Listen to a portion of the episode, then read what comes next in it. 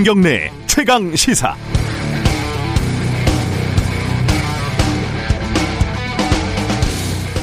제가 느끼는 부분에 대해서 충분히 제 의견을 전달할 자유가 있다고 생각한다. 저는 어제 더불어민주당 윤영찬 의원이 이 해명을 했는데 좀 생뚱맞았습니다. 자유가 없다고 아무도 얘기한 적이 없는데 말이에요. 전형적인 논점 이탈의 오류입니다. 지금 논란이 되는 거는 방식과 절차의 문제거든요. 이낙연 대표 연설은 메인에 안 올려주고 조호영 원내대표 연설은 메인에 올렸다고 카카오 너무하는군요. 들어오라고 하생이라는 문자를 바로 타전한 윤영찬 의원. 어, 일단 이낙연 대표도 메인에 올라갔다고 하니까 사실관계 파악도 틀린 거죠. 상식적이라면 어제 오늘 상황을 정확히 파악해 보생 이렇게 했어야죠. 그리고 실제 문제가 있다면 공문을 보내든 논평을 내든 보도자료를 내든 무슨 대응을 해야겠죠. 다짜고짜 들어오라고 하생은 도대체 어떤 습성에서 나온 말일까요? 누굴 오라고 했던 걸까요? 오면 또 어떻게 하려고 했던 걸까요? 그게 효과가 있을 거라고 생각했던 걸까요? 포털은 지금 그렇게 움직이고 있는 걸까요?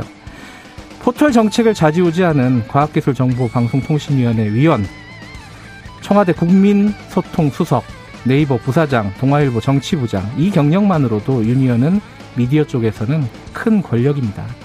윤 의원은 억울할 수도 있겠지만 6년 전 세월호 참사 당시 청와대에 있던 이정현 홍보수석이 KBS 보도국장한테 전화해서 하필이면 대장이 KBS를 봤네. 좀 도와주소.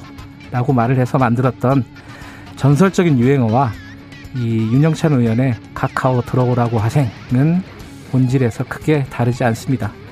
9월 9일 수요일 김경래 최강 시사 시작합니다. 김경래 최강 시사는 유튜브 라이브 열려 있습니다. 실시간 방송 보실 수 있고요. 문자 참여 기다립니다. 샵 9730, 9730으로 보내주시면 되고요. 짧은 문자는 50원, 긴 문자는 100원 들어갑니다. 스마트폰 어플리케이션 콩 이용하셔도 좋습니다.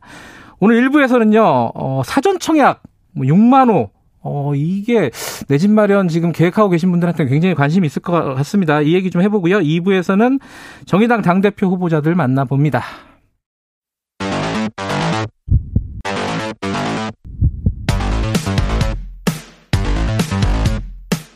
오늘 아침 가장 뜨거운 뉴스 뉴스 unboxing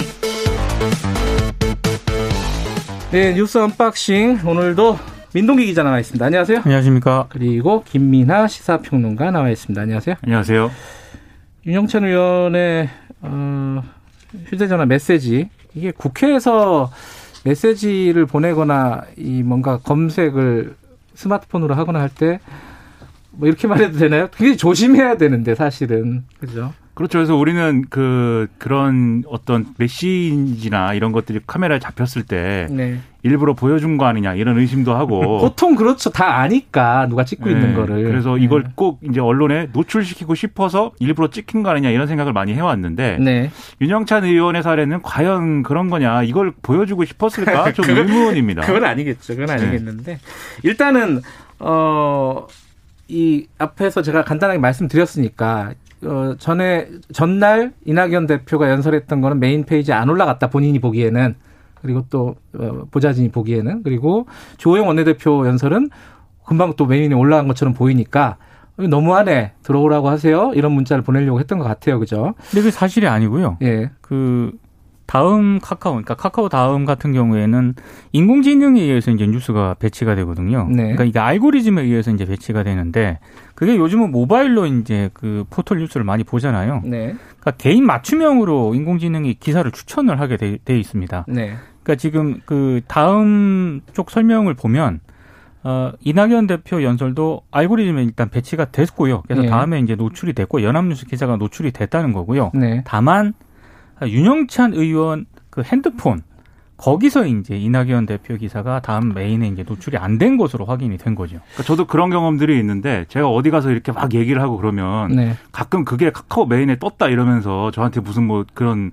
캡처 화면을 보내주는 분도 있고 막 이래요. 음. 그러면 제가 이제 아무리 제가 이렇게 좀 세상사에 초연하고 저의 어떤 욕망이 없다 할지라도 그러면 기쁘지 않겠습니까? 그래서 야 내가 카카오 메인에 나왔어 이러고 들어가 보면 없습니다 제가 네, 없단 말이죠. 음. 그런 게 이제 방금 말씀하신 알고리즘의 역할인 건데 1차적으로 이 중요한 기사들이 알고리즘 알고리즘에 의해서 선택이 돼서 큰 저수지에 이제 모이는 거고 그 저수지에서 비유하자면 각기 개인의 어떤 화면으로 이 선호하는 뉴스의 어떤 내용이나 그런 거에 따라서 판단해서 보내준다는 것인데 거기에 이제 윤영찬 의원 화면에는 이낙연 의원은 이낙연 대표의 연설은 없고 주호영 원내대표의 연설만 있다는 것은 평소에 이제 주호영 원내대표의 기사를 많이 봤기 때문인지 그런 생각도 좀 들고 그러니까 의문입니다. 더 정확하게 얘기하면 그 윤영찬 의원 보좌관의 모바일에도 음. 이제 알고리즘에서 추천이 안 됐다는 얘기죠. 어찌됐든 그게 이제 다음 측의 해명인 것이고, 그죠? 근데 윤영찬 의원이 이게 이제 불거지고 나서 그 뒤에 상임위가 열렸는데 거기서 신상 발언을 했어요. 뭐라고 이렇게 하던가요? 그러니까 이낙연 대표 연설을 보면서 카카오 메인 페이지를 모니터링을 했는데 네. 당시 메인 페이지에는 기사가 노출이 되지 않았다. 음. 반면에 주호영 대표 연설 때는 연설 시작하자마자 메인에 전문까지 붙어서 기사가 떴다. 그래서 이거는 형평성에 문제가 있는 것이다라고 판단을 했고 자신이 느끼는 그런 문제 있지 않습니까? 이 네. 부분에 대해서 충분히 자신의 의견을 전달할 자유가 있다고 생각을 한다. 네. 이 사안을 정치적 사안으로 끌고 가는 건 대단히 유감이다. 이런 입장을 밝혔는데요. 네. 근데 저는 뭐 국회의원이 어떤 사안에 대해서 공개적으로 자신의 입장을 밝힐 수는 있다라고 보는데 네. 이렇게 당사자에게 국회의원이 연락을 해서 항의를 하는 것은 저는 전혀 차원이 다른 그런 문제인 것 같습니다. 그리고 이걸 알고리즘을 정치적 사안으로 이미 윤영찬 의원이 먼저 끌고 가고 있는 거 아니겠습니까? 네, 좀 여러모로 의문이 남는 이런 일입니다. 물론 여기서 이 얘기와는 또 직접적인 연관은 아니지만은 뭐 다음을 창업했던 사람 중에 한 명인 이재용 소카 대표 그렇죠. 같은 예. 경우에는 알고리즘 자체도 문제가 있다 분명히. 아, 그건 분명히 문제가 예, 있습니다. 그 예. 부분도 문제 제기를 했는데 어쨌든 그건 약간 범주가 다른 얘기고요. 아, 근데 좀 아직도 이렇게 어, 피감 피감 기관이라고 하기는 그렇지만 어쨌든 그, 그 관할에 있는 그런 사업장을 국회의원이 이렇게 마음대로 오라가라 할 수 있다는 그런 문화 자체가 저는 좀 약간 낯설더라고요. 저는 개인적으로 안타까운 음. 게 윤영찬 의원 같은 경우는 네이버 부사장 출신이거든요. 그렇죠. 그러니까 포털에서 음. 뉴스를 담당했던 그런 당사자였기 때문에 오히려 정치권에서 포털의 뉴스 배치를 가지고 이렇게 저렇게 얘기하는 거를 누구 봐도 잘 알 텐데 그런 분이 이제 이런 논란에 휩싸이니까 조금 아쉬운 대목이 있습니다. 본인의 음. 얘기로는 어, 본인이 대관 업무를 해봐서 원래 그렇게 의원들 얘기 잘 들어줬다. 어, 네. 이게 청취하는 게 뭐 자연스러운 거 아니냐라는 취지를 또 얘기를 했죠. 내가 당한 만큼 나도 하겠다 뭐 이런 얘기를 않겠죠. 네. 그러니까 이런 것들이 네. 현실적으로 작동을 하기 때문에 또 국회의원들이 좀 낙선을 했다든지 정기 네. 은퇴를 하고 나서 뭐 기업들의 어떤 여러 가지 선호를 또 받는 것이 아닌가 이런 생각도 듭니다. 어쨌든 어, 시끄러워질 것 같습니다. 다음 얘기로 넘어가죠. 추미애 장관 아들 의혹 문제 이거는 기사가 너무 많아가지고 어떻게 정리할지를 모르겠습니다. 두 분이 알아서 좀 정리 좀 해주세요. 자 민동기 기자가 뭐 새로 나온 의혹 이라고 할까요? 얘기들 좀 간단하게 정리하고 이게 지금 새로 예. 나온 의혹하고요. 예. 기존에 나왔던 의혹을 가지고 반박 재반박이 이어지고 있는데 그렇죠. 예. 지금 특혜 휴가 논란과 관련해서는 원래 그, 그 수술과 치료를 이유로 휴가를 다녀오지 않았습니까? 예. 그리고 1, 2차 병가가 있었고 정기 휴가가 있었는데 이 과정에서 병가 이후에 부대에 복귀해야 하는 육군 규정을 어겨서 특혜를 받은 것이다. 지금 국민의힘 쪽에서 이렇게 의혹을 제기를 하고 있거든요. 네. 여기에 대해서 추미애 장관 아들 쪽 변호인은 뭐라고 얘기를 하냐면 카투사는 육군 규정이 아니라 주한미군 규정을 따른다라고 반박을 했는데 이거 역시 이제 사실이 아닌 것으로 또 확인이 됐습니다. 왜냐하면 카투사 역시 휴가 시에는 육군 규정을 따라야 하는 것으로 지금 나왔기 때문이고요. 네. 그리고 지금 육군 규정에 따르면 이 추장관의 아들이 추가로 요청한 병가 역시 열흘을 초과할 경우에는 군 병원에 입원을 해야 되는데 제한적 사유에 한해서 군병은 요양심사위원회 심의를 거쳐서 휴가를 받아야 하거든요. 네. 근데 이 추장관의 아들은 이 제한적 사유에 해당되지 않았고 부대 복귀 없이 또 2차로 휴가를 연장을 했습니다. 네. 다만 이제 하나 좀 반론이 제기될 수 있는 대목이 현장에서는 부대 상황에 따라서 이 규정이 제대로 지켜지지 않았다라는 반론도 나오고 있는 그런 상황입니다. 이게 이제 규정상으로는 어 추미애 장관 쪽에서 얘기했던 부분 이게 이제 미군 쪽의 규정을 따라 따르는 것이다라고 얘기했던 부분이 국방부 유권 해석에 따르면 잘못된 건데 잘못된 거죠.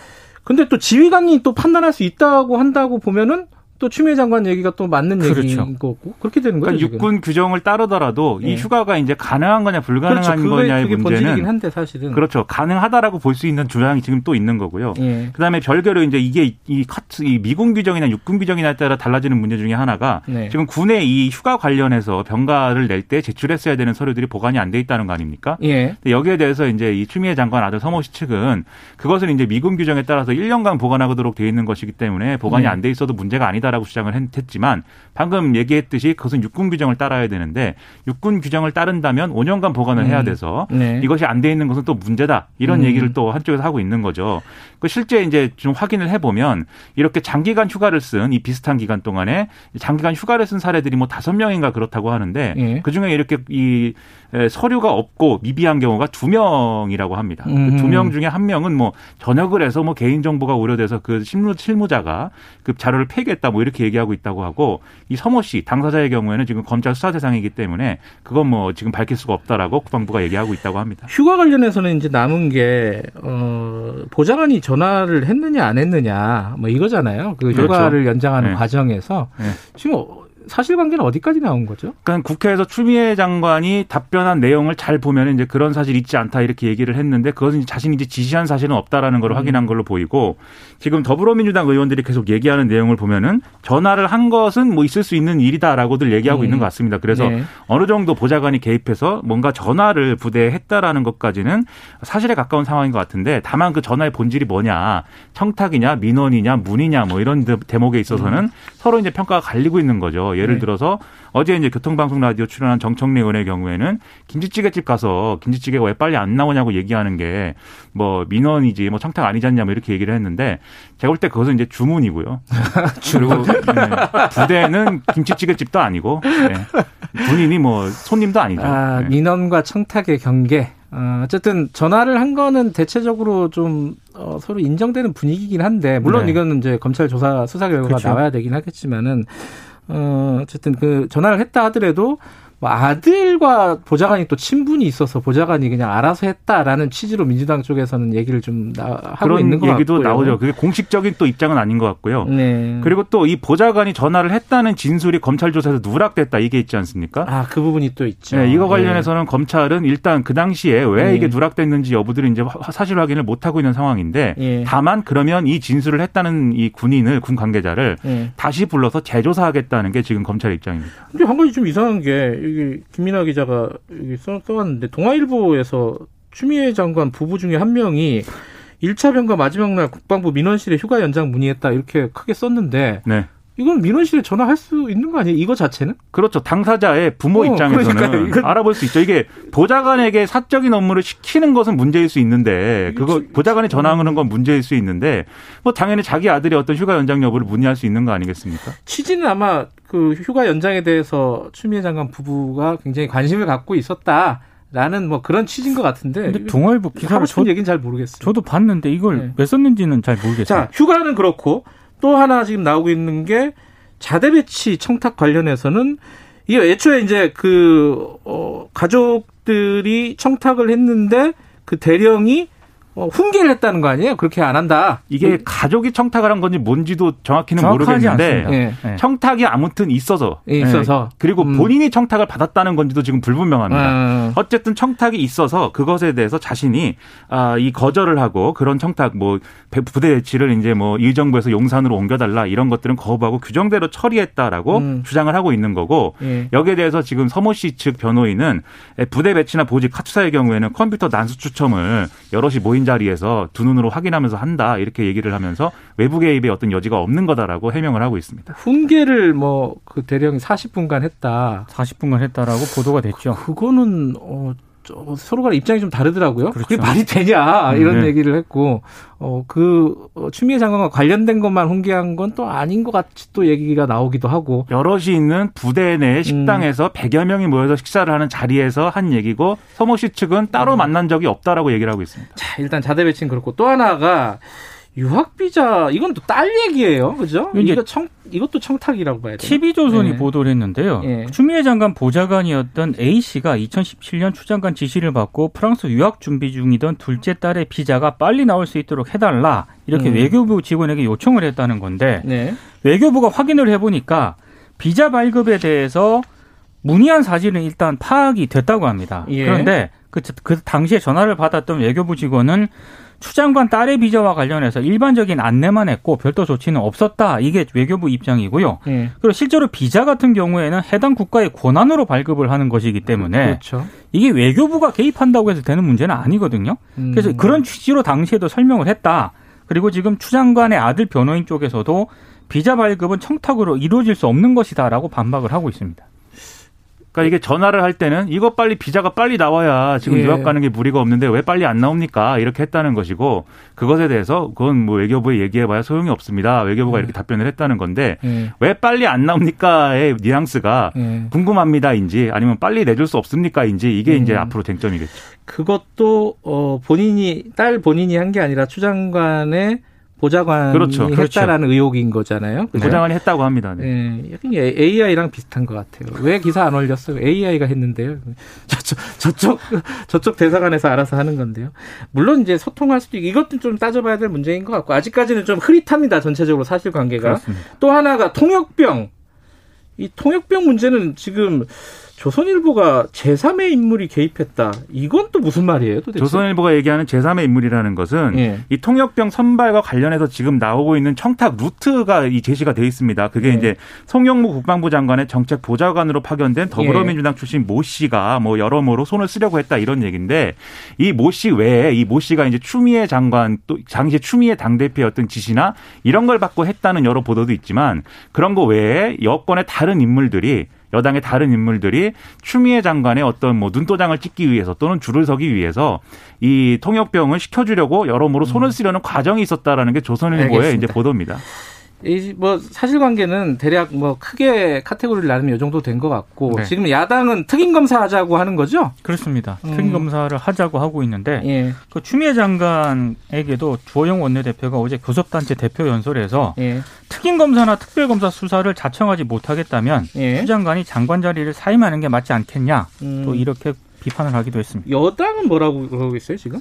여당은 이제 뭐 검찰 수사를 지켜보자는 입장인데 네. 근데 뭐 여당의 주장 공개된 주장은 공식적인 주장은 그런 건데 특임 검사의 경우에는 검사들이 어떤 비위나 이런 거를 수사하기 위한 제도이지 음. 이런 데 적용하는 적절하지 않다 이런 지적이 나오고 다만 그러면은 특임 검사가 아니더라도 검찰 쪽에서는 예를 들면 특수본이나 뭐 이런 거를 좀 더 큰 걸 이제 수사팀을 별도의 수사팀을 구성을 해서 중립적으로 하는 게 어떠냐 뭐 이런 음. 얘기를 물 밑에서만 하고 있고 공식적으로는 안 하고 있다라는 게 언론의 보도입니다. 절대 그런 얘기는 안 하고 있다. 예. 네. 어제 양양자 최고위원이 저희를 인터뷰하면서 검찰 수사를 좀 기다려 보자고 하는 게 아마 이제 민주당의 전반적인 어떤 기류인 것 같고 요것도 역시 지켜봐야 될 일인 것 같습니다. 오늘 여기까지 듣죠. 고맙습니다. 고맙습니다. 고맙습니다. 민동기 기자, 김민아 시사평론가였습니다. 김경래 최강 시사 듣고 계시고요. 지금 시각은 7시 38분입니다.